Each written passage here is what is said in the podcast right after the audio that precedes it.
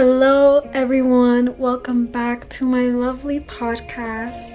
Today I want to discuss about, are you mindful or is your mind full? Within this episode, I want to help y'all understand where you are at in life and how to direct or redirect you to be back on track. Now, I want to emphasize that this message is what we all need to hear.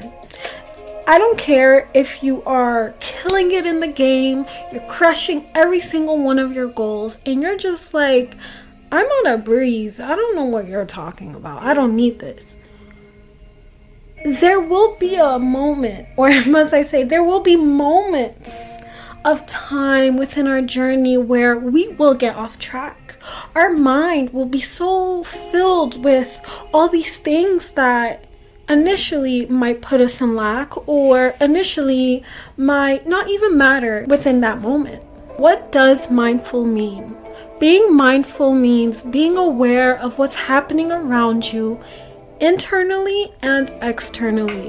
This is very key to cultivate this trait because you want to be able to understand why things are happening the way they are happening and to initially move you into the right direction. I was never mindful, y'all. My mind was actually very much full, and I constantly think upon this moment that I experienced back in high school when I used to work at this restaurant as a host, and I just remember it being super dead, and my mind was just racing so much with so many things, and I remember that moment. I was like, bro, I cannot stop thinking.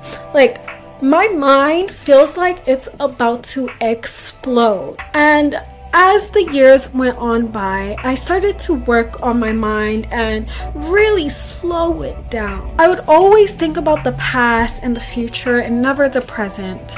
I would always be in the state of lack. And 99.9% of my daily thoughts were everything I just told you about. I became this fearful person, and my life was nowhere near as spectacular as it is right now. So how did I get myself out of this?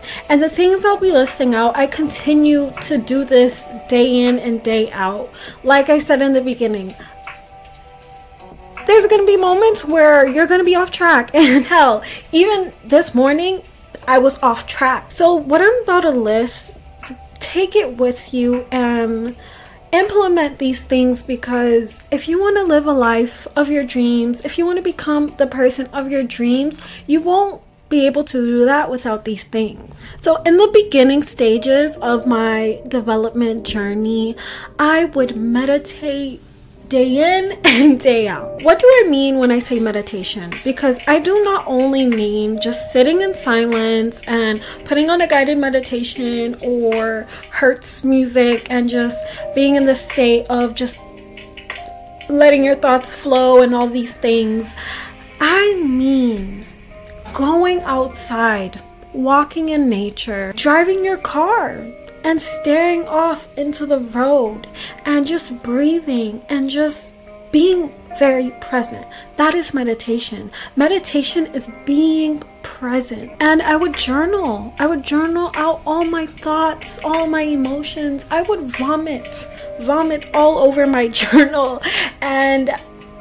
And this was a very meditative practice also, because like I said, my mind was running on 1,000 miles per hour, and in the past I would never journal, and that would just damage me a lot more. And by me journaling, I was able to release everything that was happening within me and forget about it and just go on with my day, and I would just feel so much better and so much lighter. The new things that I've been implementing right now is dancing. Dancing puts me into a very present state. I literally forget about everything and anything, and I just let my body flow, and I pay attention to how my body is moving and how I'm feeling, and just letting myself be free. Like that, I feel like that is the most freeing present moment I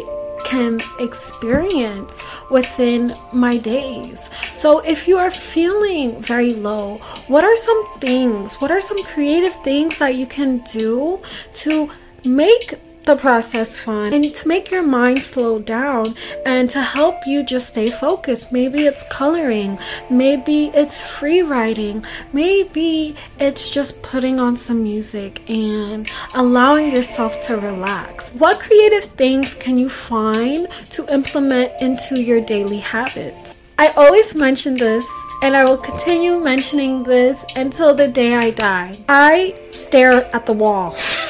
I allow myself to be bored.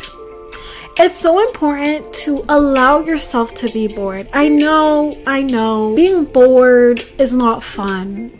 You feel like you need to do something, but sometimes you need to do nothing. And when you do nothing and when you just stare at the wall, or maybe it's the window, you do not know how many great ideas can come about that. You don't know how many great revelations you may have just because you're allowing yourself to be bored and living in the moment. Oh my gosh, this needs to be said every single day, and you need to remind yourself to live in the moment every single day, because as busy as the world is and as media is getting higher and elevating even more and just really consuming our daily lives, it's very important to remind yourself to, hey, let me be present within what's happening around me. Let me be present and listen. Actually listen to what this person is telling me and not be too quick to respond or, think about what you want to respond. Instead of being at a concert and, recording everything on your phone, record little snippets, and for the rest of the concert, put your phone away and allow the experience to fulfill you instead of worrying about, let me post this on Instagram, let me talk about this on Twitter, whatever social media you use, because at the end of the day, no one really gives a fuck and no one really cares as much as you think they do. Like, people are just doing this. So allow yourself to just be in the moment. You will find that you will enjoy yourself way more than you would by being on your phone. And this can be hard, especially if you're a content creator, because everything revolves around capturing things, but you have to understand that there's a place and time for everything. You don't need to vlog every single thing that you're doing. You don't need to showcase every single thing that you are doing. Pick some things within your days that you want to capture, and don't capture the whole thing. Capture moments of it and just allow yourself to live life.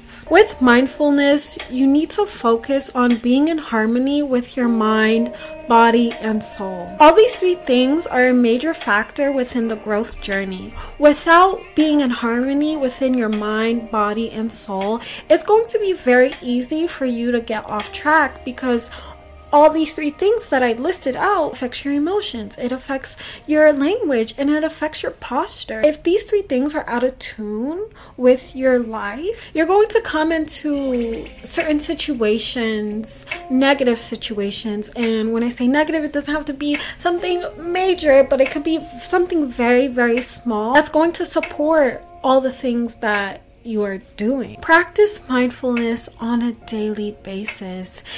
In the beginning, it's going to be hard, especially if you're not used to being mindful. Go on a walk and try not to play music. And if that's really hard, play some lo-fi. I love lo-fi. Like, it has gotten me into this mental state where I'm so focused and I get so much revelations and ideas, and just, it's a vibe. It makes me feel like I'm in a movie, because it's like, this great instrumental is supporting my thoughts.